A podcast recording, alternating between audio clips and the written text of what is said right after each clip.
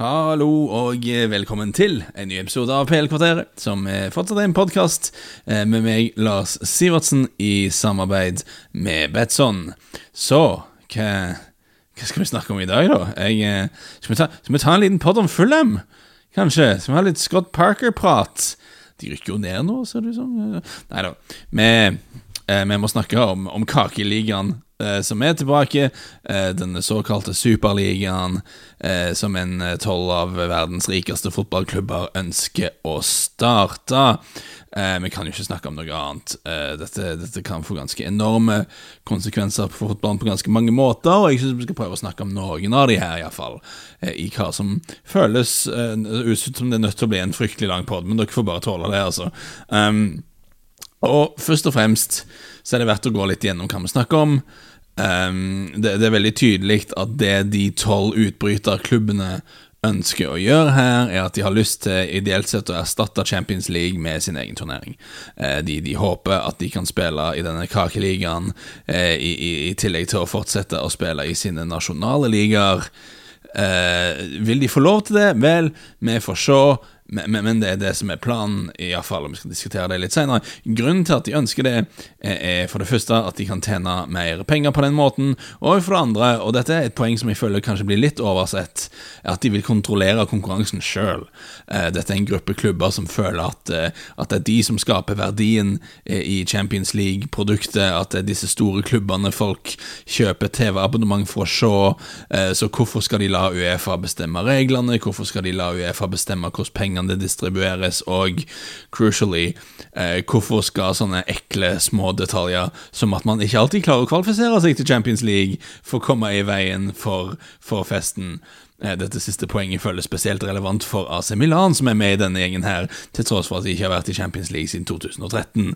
Eh, eller Tottenham. Tottenham som har vært med i Champions League fem ganger i klubbens historie. Ståle Stensås har spilt i Champions League i flere sesonger enn Tottenham, men Tottenham skal være med her, eh, tydeligvis. Hvorfor det? Vel, fordi det handler om å få med de klubbene som har, som har sterkest global merkevare, i tillegg til å være nær toppen rent sportslig de siste par åra, I guess. Eh, de, de, største og rikeste klubbene skal med. Eh, igjen Tottenham og, og Arsenal for den saks skyld har jobba veldig godt for å få sneka seg inn i det, i det gode, eller det dårlige selskapet her. Uh, men, men, men her, her, er vi nå iallfall. De Eh, de tolv klubbene skal være med. De håper på å få med tre til som sånne faste founding members. Eh, man antar vel at de håper på Bayern, Dortmund og PSG. Eh, Porto har sagt at noen var litt ympe og snakket med dem. Vi får se hva det ender opp til å være.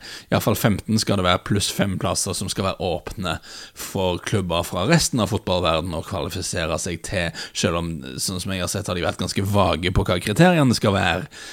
Så der kan de vel plukke og velge litt sånn som, sånn som det passer de, tenker jeg det blir. Um, 20 lag ender man da opp med. Det skal deles i to puljer av ti som spiller mot hverandre hjemme og borte, før topp tre i hver pulje går til et automatisk sluttspill, mens lagene på fjerde- og femteplass i hver pulje spiller et playoff om to ekstra sluttspillplasser. Så uh, sluttspillet vil da starte med kvartfinaler og sånn. Det er formatet, det er planen.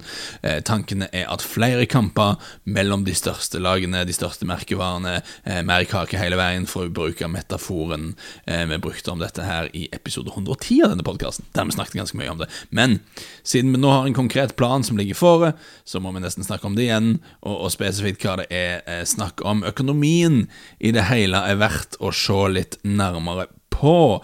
Utbryterligaen skal i begynnelsen finansieres av den amerikanske banken eh, JP Morgan Chase, som ifølge Financial Times skal bidra med 3,25 milliarder euro, som skal deles blant de 15 utbryterklubbene som en slags velkomstbonus. Så det blir jo litt penger, men det er jo lån, da som klubbene skal betale tilbake over tid.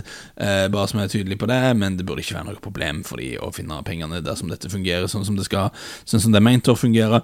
Eh, ifølge Financial Times, og fortsatt, eh, så har de allerede vært i kontakt med kringkastere med tanke på å selge rettighetene, og de, har, de håper at de kan inngå avtaler med selskaper som Amazon, Facebook, Disney, Sky, Uh, og, og, det, og, tanken er at de tror de kan tjene så mye som 4 milliarder euro i året eh, totalt sett, altså ca. dobbelt så mye som det Champions League har i totale TV-inntekter. Uh, og de, de, tror de kan få såpass mye mer penger fordi det vil bli flere kamper, uh, og flere kamper mellom de mest kjente lagene. Uh, og det, det de òg sier, da, for å liksom prøve å selge dette her litt inn, er at de skal bidra bl.a. med 400 millioner milliard, 400 milliarder, det hadde vært voldsomt, 400 millioner euro i året. Eller 8% av omsetningen, dersom det er mer, over de neste 23 årene i solidaritetsbetalinger til lag og forbund i alle turneringer. Og de, de, peker på at dette er mer enn hva Uefa gir i lignende solidaritetsbetalinger, men det de jo, poenget som man da fort kan miste litt, er at ja, 400 millioner euro vil være mer enn det Uefa betaler ut i solidaritetsgreia, men Uefa betaler jo òg premiepenger og TV-penger til, til, en 65 klubber gjennom Champions League og Europaligaen, eh, mens denne nye ligaen da vil jo bare betale ut penger til 20 klubber. Så det blir jo mye mindre penger på resten, selvfølgelig. Eh, de bare prøver å gjemme seg bak dette solidaritetsbetalingstallet som, som høres veldig, veldig stort og flott ut. Eh, det er sikkert noen som vil gå på den uansett. Eh, det de klubbene satser på, er at de kan tjene mye mer penger da, i en lukka, eller iallfall semilukka spiller, nesten i praksis lukka, eh, som de kan eh, Og de kan tjene mer penger på det enn de kan ved å delta i en europeisk turnering som er organisert av Uefa, der alle faktisk kan være med, og at de da vil kontrollere pengene sjøl. Store spørsmål, da, noe som vi ennå ikke har et tydelig svar på um, er dette. Vi har en veldig tydelig pyramide i fotballen, fra regionale, altså lokale ligaer til nasjonale ligaer, eh, og så internasjonale turneringer for de som kvalifiserer seg til dem. Og når du har tolv klubber eh, som har bestemt seg for at de kan tjene mer penger dersom de går ut av den pyramiden og starter for seg sjøl, vil de fortsatt få lov å delta i de nasjonale turneringene i tillegg. Eh, det, det, det er det store, store spørsmålet akkurat denne uken her.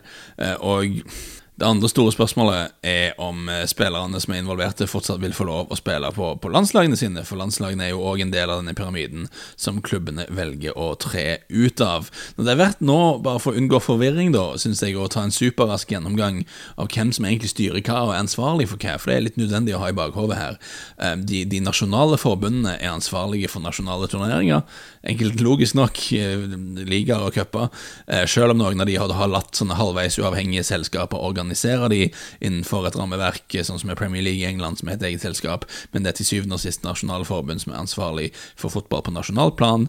Regionale konføderasjoner er ansvarlig for fotball på regionalt plan, så Uefa i Europa er ansvarlige for de europeiske klubbturneringene, for EM for landslag, eh, for hvem som kvalifiserer seg til VM fra denne regionen, eh, mens da Fifa er ansvarlig for fotball på globalt plan, altså VM og klubb-VM, eh, og Fifa spiller også en rolle i å utforme reglene da gjennom sin representasjon i iFab. Jeg går gjennom alt dette her fordi f.eks. Fifa er det veldig mange som tror, eh, får inntrykk av, at de styrer alt, liksom, at de er sånn verdensregjering for, for fotball, men Fifas myndighet er egentlig veldig begrensa. Eh, og mange av de tingene vi kaller for Fifa-skandaler, har ikke alltid så mye med Fifa å gjøre. Altså, flere av de som blir referert til som Fifa-pamper som har blitt tatt for korrupsjon, er folk som Ja, ok, de hadde en plass på eksekutivkomiteen til Fifa, f.eks., men de ble ofte tatt for å gjøre For å begå kriminelle handlinger som handler om f.eks. salg av TV-rettigheter til regionale turneringer og sånne ting. Uansett, Fifa blir ofte den store, stygge busemannen, mens det er ikke alltid Fifa som styrer disse tingene. Det syns jeg er verdt å nevne. En, en en utbryterliga da, i Europa vil i første rekke være et kjempeproblem for Uefa, det, fordi det er deres turnering eh, Superligaen i praksis vil erstatte. Eh, og Da kan man da vinkle det sånn, og jeg ser at det er en del smartinger der ute som tenker ja, ja, jeg liker ikke Uefa heller, jeg, så whatever. Og Det er jo greit nok, men poenget her er at de, de forlater jo ikke bare Uefa, de forlater oss, de forlater alle, de forlater alle andre. Denne strukturen som alle er med i, denne pyramiden som alle er en del av, enten du spiller i norsk femtedivisjon eller om du spiller for Real Madrid, eh, den vil man altså trå ut av eh, fordi man vil tjene mer penger og styre ting sjøl. Ok, spørsmålet da er, kan man fortsatt spille i de nasjonale ligaene? Og Uefa sa jo i sin statement i helgen Uh, as, as previously announced by FIFA and the six confederations, the clubs concerned will be banned from playing in any other competition at domestic, European, or world level, and their players could be denied the opportunity to represent their national team. Nå, Uefa sin eksekutivkomité hadde møte nå på mandag.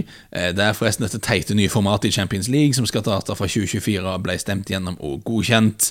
Eh, det føles jo Det er jo en stor nyhet i seg sjøl, men det er ikke den største nyheten akkurat i dag. Um, vi må nok ta en pod på noen om et eller annet tidspunkt, men, men iallfall, eksekutivkomiteen møttes. Og Uefa-president Alexander Sjeferin hadde en pressekonferanse etter der han var veldig ganske, ganske, ganske krass i målet. Uh, og han gjentok da at uh, the players that play in the Super League will be banned from playing in the World Cup and Euros. Og han sa òg at uh, my opinion is that as soon as possible the players have to be banned from all our competitions. Så da er det jo nødvendig å stille spørsmålet har Uefa makt og myndighet til å gjøre det. Vel, sånn som jeg forstår det, da, VM-kvalik, EM-kvalik og EM er teknisk sett Uefa-turneringer. Eh, det er sånn at eh, det er kamper som Uefa organiserer, og det er logisk så skulle en da tro at Uefa hadde til å, myndigheter til å bestemme hvem som er med, og hvem som ikke er med. Men vi havner jo litt sånn i snodig eh, juridisk territorium Uh, spesielt siden det jo er snakk om her om å stoppe en enkeltperson fra å delta i det som er en normal arena for han å delta i, i, i arbeidslivet sitt, vil jeg jo si det som. Uh, det er snakk om å stoppe en enkeltperson fra å representere landet sitt, uh, og det på basis av avgjørelser som en arbeidsgiver har tatt, en, som enkeltpersonen ikke kan påvirke, og som ble tatt etter at den personen har, i de fleste tilfellene her, har signert en bindende kontrakt med den arbeidsgiveren. Sånn vil det jo være på kort sikt, iallfall. Så jeg er ikke noen idrettsjurist eller noen sånn helst form for jurist. Um, så jeg vet egentlig ikke hvilken retning det vil gå i, uh, men jeg syns jo det er rart hvis Uefa som arrangør av de kampene ikke har myndighet til å regulere hvem som har lov å delta, etter kriterier som de setter. Det virker veldig logisk på meg at det er sånn det må være. Det er jo ingen menneskerettighet å få delta i sånne kamper. Uh, det jeg er mer usikker på, er hva slags myndighet Uefa har til å nekte spillere fra land utenfor Uefa til å spille landskamper i, i sine i sine land, det virker veldig dicey for meg. Når, når Brasil f.eks. spiller VM-kvalik, eller Copa America eller noe sånt, så er jo det arrangert av eh, Conmebol, det søramerikanske konfederasjonen.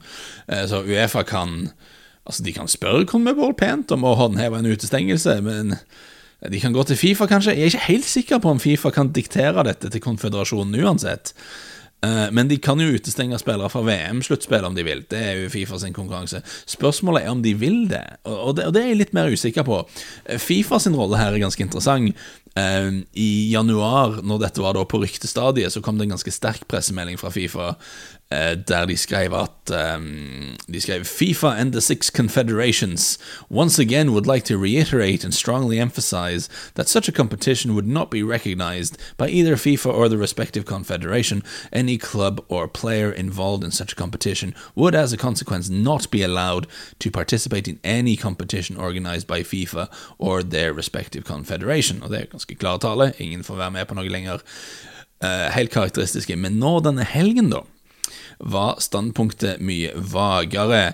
Eh, de hadde en sånn pressemelding i, i helga der de skrev at eh, Fifa can only express its disapproval to a closed European breakaway league i hermetegn, outside of the international football structures. Men, så de, de, de fordømmer det, men de skrev òg Fifa always stands for unity in world football and calls on all parties involved in heated discussions to engage in calm, constructive and balanced dialogue for the good of the game in the spirit of solidarity and fair play.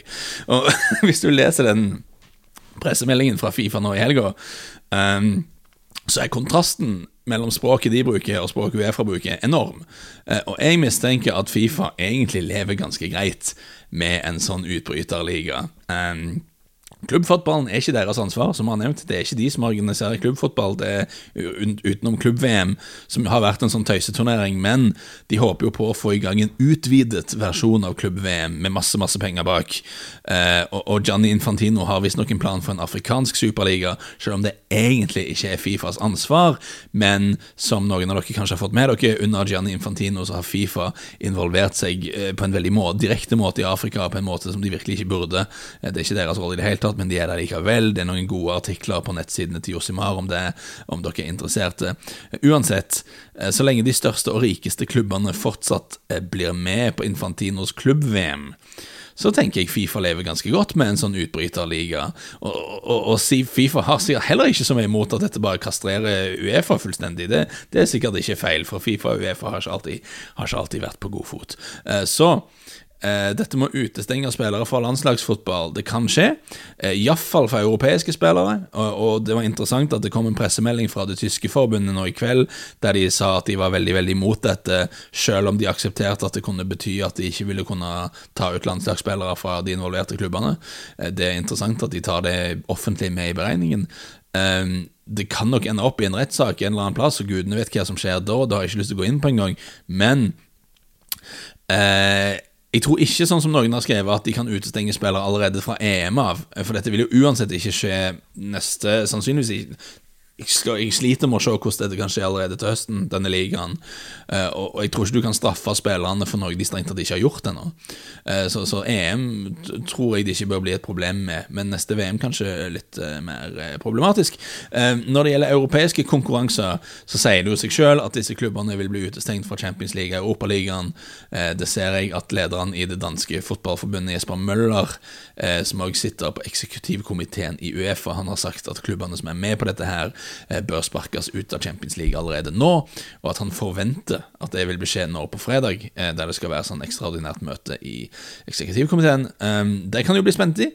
Uh, du kan jo si at det blir å straffe klubbene for noe de ikke har gjort ennå, men det blir jo ikke det samme som det med spillerne, for her har jo klubbene faktisk gjort noe. De, de har sagt at dette er vi med på, det er vår intensjon å bli med på dette spetakkelet. Og jeg syns det er bare logisk at hvis de, hvis de, vil ut av pyramiden, så må de bare, bare komme seg vekk, da. Uh, ut av, ut, vekk med de. Så videre um, Utestenger spillere fra klubbfotball i de nasjonale ligaene er jo det store poenget her. Eh, og det har Cheferin sagt at han mener de, de bør gjøre, men det, det, har definitivt ikke Uefa myndighet til å tvinge fram. Det må være veldig tydelig på. Uefa kan ikke gå til England og si at du må sparke ut de og de spillerne fra ligaen sin. Det, det kan de ikke. Det de kan gjøre, at de kan si til alle medlemslandene at uh, dette her er ikke bra, her må vi stå samla og sånne ting, men det er ikke opp til Uefa å bestemme hvem som spiller ligafotball i, i de forskjellige landene rundt forbi. Det er det bare ikke. Så det engelske fotballforbundet har sagt Uh, we would not provide permission to any competition that would be damaging to English football, and will take any legal and or regulatory action necessary to protect the broader interest of the game. Så Det høres jo ut som sterke ord, men det er jo ganske vagt og de gir seg sjøl en, en, utvei her. Det, de har ikke vært veldig kategoriske, egentlig. Uh, det kan bety hva som helst, den statementen der. Hvis du, hvis du virkelig vil ombestemme deg, kan du bare si at nei, vi syns, vi syns denne nye konkurransen er, er greit bra for engelsk fotball, så vi kjører på. Så, men Premier League, da. Eh, er litt tydeligere, og, og, dette er jo den man må følge veldig med, med på i dagene fremover. Eh, deres relativt ferske sjef Richard Masters har skrevet til de 20 Premier League-klubbene har skrevet brev og sagt at uh, this, venture, uh, this venture cannot be launched without English clubs, and we call upon any club contemplating associating themselves or joining with this venture to walk away immediately before irreparable damage is done. We do not and cannot support such a concept. Premier League rules contain a commitment amongst clubs to remain within the football pyramid and forbid any clubs from entering competitions beyond those listed in Rule L9 uh, without the Premier League Board permission. I cannot envisage any scenario where such permission would be granted, uh, var meldingen han sendte ut til klubbene i helgen. Uh, Premier League-klubbene skal møtes i morgen. De 14 som ikke vil uh, dra sin egen vei, uh, skal møtes i morgen for å diskutere veien videre. Um, 14 er da det tallet man, man, trenger, om jeg ikke husker feil, for å stemme igjennom noe i Premier League. Så Uh, vi får se hva de kommer fram til. Um, og jeg, jeg, tror dette vil handle veldig mye om ligaen, La Liga, Premier League og Serie A. Det vil være forståelig selvfølgelig dersom de ikke ønsker å kaste ut de rikeste klubbene. De vil selvfølgelig tape mye penger på det, men det andre scenarioet er at du får seks klubber i England, tre i Spania, tre i Italia og uh, hvem nå enn resten er som, som, blir værende i ligaene, og, og, det, og, dette er klubber som allerede har finansielle fordeler, som da vil få enda større finansielle fordeler. De vil få opptil dobbelt så mye ekstra penger som de tjener for Champions League, um, fra, som de får fra denne tøyseligaen. Uh, og det blir jo ikke bra, det heller. Uh, så de 14 andre Premier League-klubbene må vurdere om de vil ha en liga som tjener mer penger i form av sponsorer og TV-inntekter, fordi de store klubbene er der. Uh, men det vil òg være en liga der de aldri kan hevde seg, realistisk sett. Um, Eh, eller om de bare rett og slett vil akseptere vet hva, nå tar vi, her må vi sette ned foten og tåle at et eventuelt økonomisk tap kommer i vår eh, retning dersom vi stemmer de eh, ut. Det blir selvfølgelig veldig spennende å se hvordan det møtet går. Eh, mye interessant møtevirksomhet i fotballen fremover, tenker jeg, eh, i de neste par dagene. Jeg, jeg merker jeg er personlig veldig skeptisk til denne ligaen. Jeg har snakket om dette før eh, på podkasten, men det, er verdt å ta det litt igjen siden det er dagsaktuelt.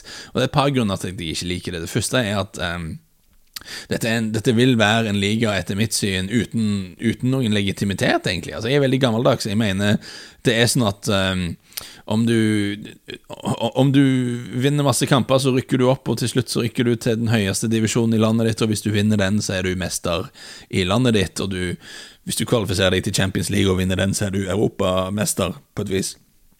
Og, men, men, denne ligaen, du kan kalle den super så mye du vil, men uh, om du har 15 klubber som, som, er der, som ikke har kvalifisert seg på noen som helst måte. De bare er der fordi de tilfeldigvis var de rikeste og største klubbene i år 2021, og derfor skal de være i denne ligaen i evig tid.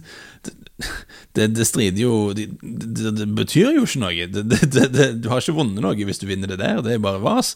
Eh, det strider veldig mot hva jeg mener sport handler om. og uh, Det betyr jo ikke noe, egentlig. Det er jo bare vas. Nå, for det andre, selvfølgelig så er det litt utrolig, eh, må vi kunne si, at i en tid der gapet mellom de som har mest, eh, og resten aldri har vært større i fotballen. Altså De rike har aldri vært rikere, vil si de har aldri hatt større inntekter. De har også vært veldig flinke til å finne utgifter til disse inntektene, men de har iallfall aldri tjent mer eh, sammenlignet med de andre. Og det er i den konteksten at de bestemmer seg for at vet du hva, vi, vi tjener ikke nok. Vi må komme oss videre, vi må lage noe eget, for jeg tjener ikke nok. Det er helt vanvittig når du tenker på det. Eh, så sent som fredag var Uefa i forhandlinger med The European Club Association, Eh, som forresten ikke har noe plass i pyramiden vi snakker om sånn egentlig, utover at de er en interesseorganisasjon for klubber som de store klubbene har brukt til å presse Uefa til å gi de stadig mer fordeler. Nå På fredag så var Uefa enig med European Club Association om det nye formatet i Champions League. På det tidspunktet var Andrea Agnelli, Juventus-sjef, fortsatt styreformann i denne organisasjonen, i ECA, eh, og han satt òg på eksekutivkomiteen i Uefa.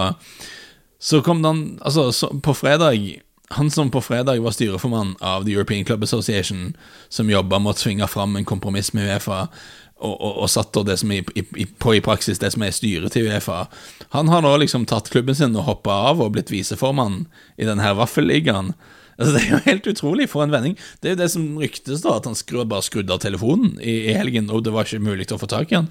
De hadde blitt enige om noe på fredag, og så er det plopp, nei, jeg vil ikke snakke med noen. Han er forresten òg gudfar til datteren til Uefa-presidenten òg, og de har visst to vært eh, gode venner. Det er jo helt, helt sånn, sånn Succession-nivå på dette her. Det er jo bare tøys. Forferdelige folk. Så um, Sjeferien sa på pressekonferansen i dag Andrea Agnelli is the biggest disappointment of all. I've never seen a person that would lie so many times, so persistently as he did. It's unbelievable. oh, sjåføren nevnte òg Ed Woodward, uh, Ed Woodward called me last Thursday evening saying he's very satisfied with and fully supports the reforms. The only thing he wanted to talk about was FFP, when obviously he had already signed something else. Uh, Så en oppgitt uh, sjåfør inn på pressekonferanse i dag. Uh, I was a criminal lawyer for 24 years, but I've never seen people like that. Uh, så ikke fornøyd. Men dette er da situasjonen på et tidspunkt der de aller rikeste tjener mer enn noen gang, har tolv klubber bestemt seg for at de er rett og slett ikke rike nok. Og Spesielt sjarmerende er jo ikke det, at det er en vanskelig ting å, å støtte. og men, men, når alt dette her moralske greiene og, og prinsipielle og filosofiske greiene er, er, er, er, tatt opp, så min kanskje aller største innvending mot denne ligaen, da, at jeg tror det blir skikkelig kjedelig. Altså, Jeg tror disse folka misforstår hva som gjør eh, disse store klubbene attraktive, og hva som gjør toppfotball attraktivt. Og vi er litt tilbake til kakemetaforen igjen. Um, og det, og det, det, er enkelt. Dersom, dersom du liker kake, og du syns kake er bedre enn annen mat, så er ikke nødvendigvis svaret å spise kake hele veien. Altså, du kan, om du vil, spise kake til frokost, ta deg litt kake til lunsj, en liten kake sånn tidlig på ettermiddagen, og så stor kake til middag med kake til dessert. Og faktisk, om du ennå ikke har fått diabetes og gått i koma, så kan du snike til deg en liten kake til før leggetid. Men om du gjør dette her, så har jeg, har en liten teori her, og den teorien Jeg tror du blir utrolig lei av kake hvis du gjør dette her. Uh, og, og, dette, Du har økonomer og pengefolk som tenker hm, jeg ser her at det var mange flere som så Real Madrid mot Liverpool, enn det var folk som så Real Madrid mot Bate Borisov. Det må bety at dersom Real Madrid og Liverpool spiller mot hverandre hele veien, så vil masse folk se på, og vi tjener masse penger. Altså Det er tankegangen her. Men jeg tror ikke det stemmer. Eh, jeg tror ikke nødvendigvis det stemmer. Jeg tror faktisk vi blir lei da av å se de samme lagene mot hverandre hele veien eh, i en liga som ikke betyr noe, og der ingen kan rykke ned eller rykke ut. Altså Det, det som gjør, eh, gjør, Champions League gøy, at du iallfall har litt utskiftning. Og du kan ha lag som ikke var i nærheten for ti år siden, som plutselig er med og, og gjør gode ting, og eh, at, at disse at, at, disse dynastiene kommer og går litt. Uh, nå skal vi ha de samme 12, de samme 15 i, hver sesong i evig tid. Jeg synes det høres forferdelig kjedelig ut, uh, mest av alt. Uh, du skal jo ha med fem på rotasjonsbasis, men gudene vet hvem det blir. Det er nok litt fare for at det kan bli sånn Inter Miami og Guangzhou FC og Al-Sad og sånn. jeg tror, tror veldig åpenbart at man vil sikte på å spille kamper rundt forbi i verden, at det er noe man har lyst til å gjøre. Um, så jeg, jeg, tror man misforstår litt hva som gjør disse toppoppgjørene spennende. Noe, noe, av det, noe, av det, er fordi de rett og slett ikke spiller mot hverandre så ofte, så det er spennende. Um, og, og, det er spennende fordi når de møtes, da, så er det ofte i kvartfinaler, semifinaler og finaler. Så Bayern mot PSG nå i Champions League for her om uka det var kjempespennende, kjempegøy. Men mye av grunnen til at det var spennende, var for at vi visste at laget som tapte, måtte reise hjem for ikke å være med lenger.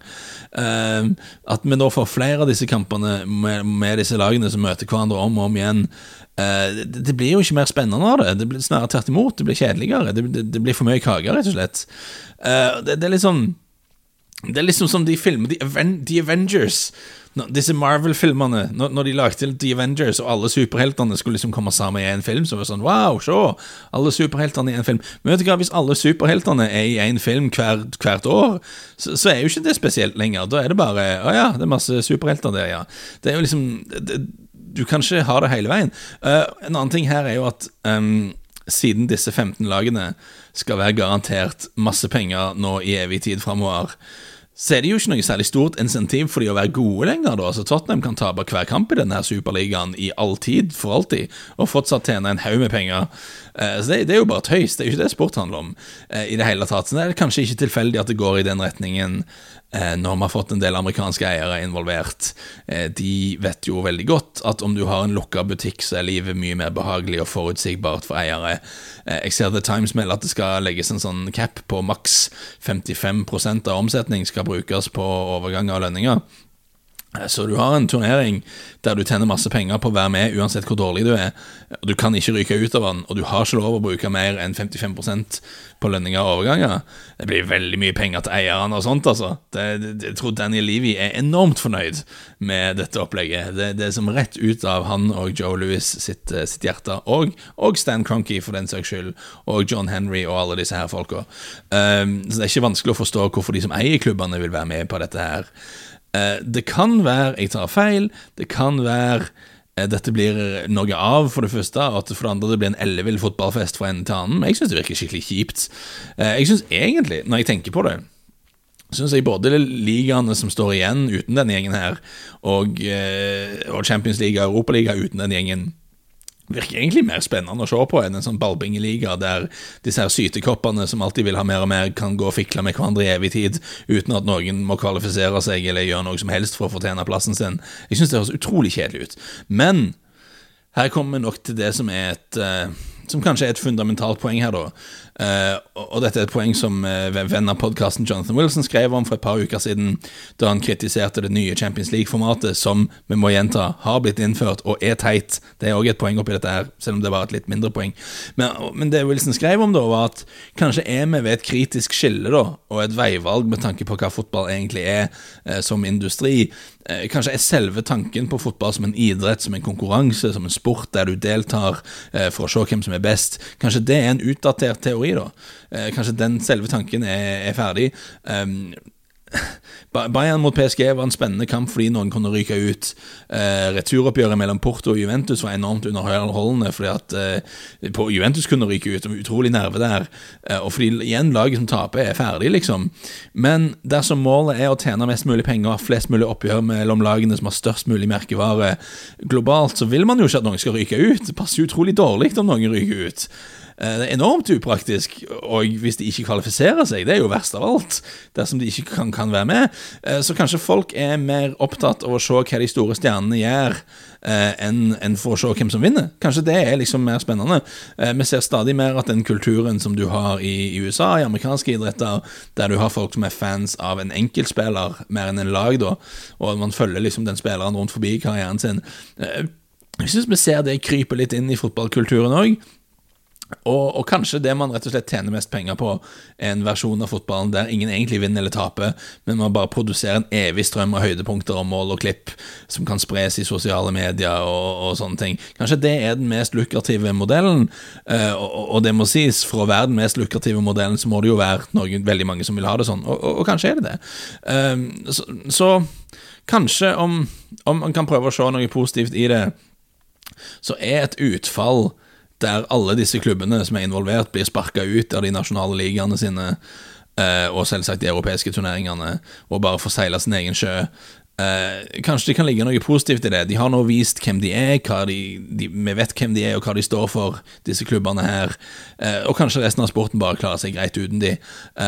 Klart det vil bli litt mindre penger. De beste enkeltspillerne vil jo alltid trekke til denne jåleligaen, men Uh, litt mindre penger i sporten for resten av lagene er kanskje ikke det verste som kan skje. Altså Fotballen vil jo være den samme, du må bare betale spillerne litt mindre.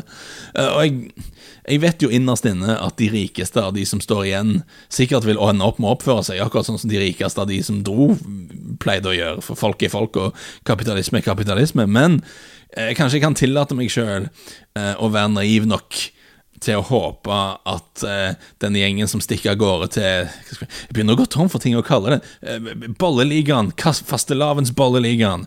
Um, kanskje det kan være et bitte, bitte lite håp da om at vi kan dra fotballen tilbake i en bedre retning for de klubbene som, som gjenstår det, det, kanskje det kan være noe, hvis man prøver å se på det positive i det. Og, og hva disse 15 klubbene skal gjøre med resten av tiden sin, eh, om de blir sparka ut av ligaene sine, eh, det vet jeg ikke. Jeg merker jeg er ikke veldig interessert, det får være deres problem. Eh, en sannsynlig utfall er vel at de rekrutterer noen til eh, og lager en fullverdig superliga som bare spiller hele veien. Men igjen, jeg tror du får en enorm versjon av kakeproblemet. Tenk hvis du skal ha disse sånne United mot Barcelona, Real Madrid mot Liverpool. Alle disse kampene skal være fire-fem ganger i året, hele veien. hei, det stopper aldri. Det blir jo liksom Ja. Jeg har nevnt det allerede, men jeg syns det virker skikkelig kjedelig. Um, uh, det, det, er en mulighet, kanskje det skjer. Det verst tenkelige utfallet for meg er nå uansett at de får lov å peise på med balleligaen sin, og, og fortsatt være med i nasjonale ligaer at du har en situasjon der de som allerede tjener mest, eh, får fortsette som før, bare med x antall millioner ekstra, det, det blir jo helt håpløst. Når du kan si at de rikeste klubbene allerede dominerer Uh, man kan si at de er stort sett faste i Champions League, og at de får fordeler allerede, men jeg synes det er et veldig viktig poeng at du faktisk får de fordelene fordi de faktisk har gjort noe, banen, noe på banen for å fortjene det. Jeg, jeg synes det er et viktig poeng. Og Jeg bare merker på slutten Jeg har snakket veldig mye om at de rikeste tjener masse penger, og sånne ting men det som nok har trigga dette, her er at selv om de tjener historisk mye penger, disse rikeste klubbene, så bruker de òg historisk mye penger. Det de, de går jo skikkelig dårlig med butikken eh, for de fleste av disse her. Eh, hvis du ser på sånn Barcelona Real Madrid Barcelona er helt på tur økonomisk. Real Madrid er ikke i en god situasjon, de heller. Eh, de, de italienske klubbene sliter. De engelske klubbene går det nok litt bedre med, men de ser nok på tallene sine nå under, med pandemifotballen og inntektstap og skjønner at dette her er jo ikke bra. Uh, er det en mulighet til å gjøre noe som gjør at vi kan tjene enda mer? Og så har vi òg den der at man er kanskje redd for å bli stående på utsiden av, av dette her hvis det skal skapes. Uh, og, og, og, at denne ligaen vil ha kontrollinstanser som gjør det vanskeligere for disse klubbene å kaste bort alle pengene sine, sånn som de gjør nå, det, det kan kanskje være noe der. Uh, men ja, jeg, jeg, jeg, har ikke, jeg, har ikke, sansen for det. Uansett, dette ble en fryktelig lang pod. Eh, vi, må slutte nå. Eh, det har blitt altfor langt. Men på slutten vil jeg si gratulerer eh, til Rune Wendt, som vant eh, konkurransen. Helt på tampen på søndag kveld så prikker han inn en trippel til 51,51 i odds. Yikes!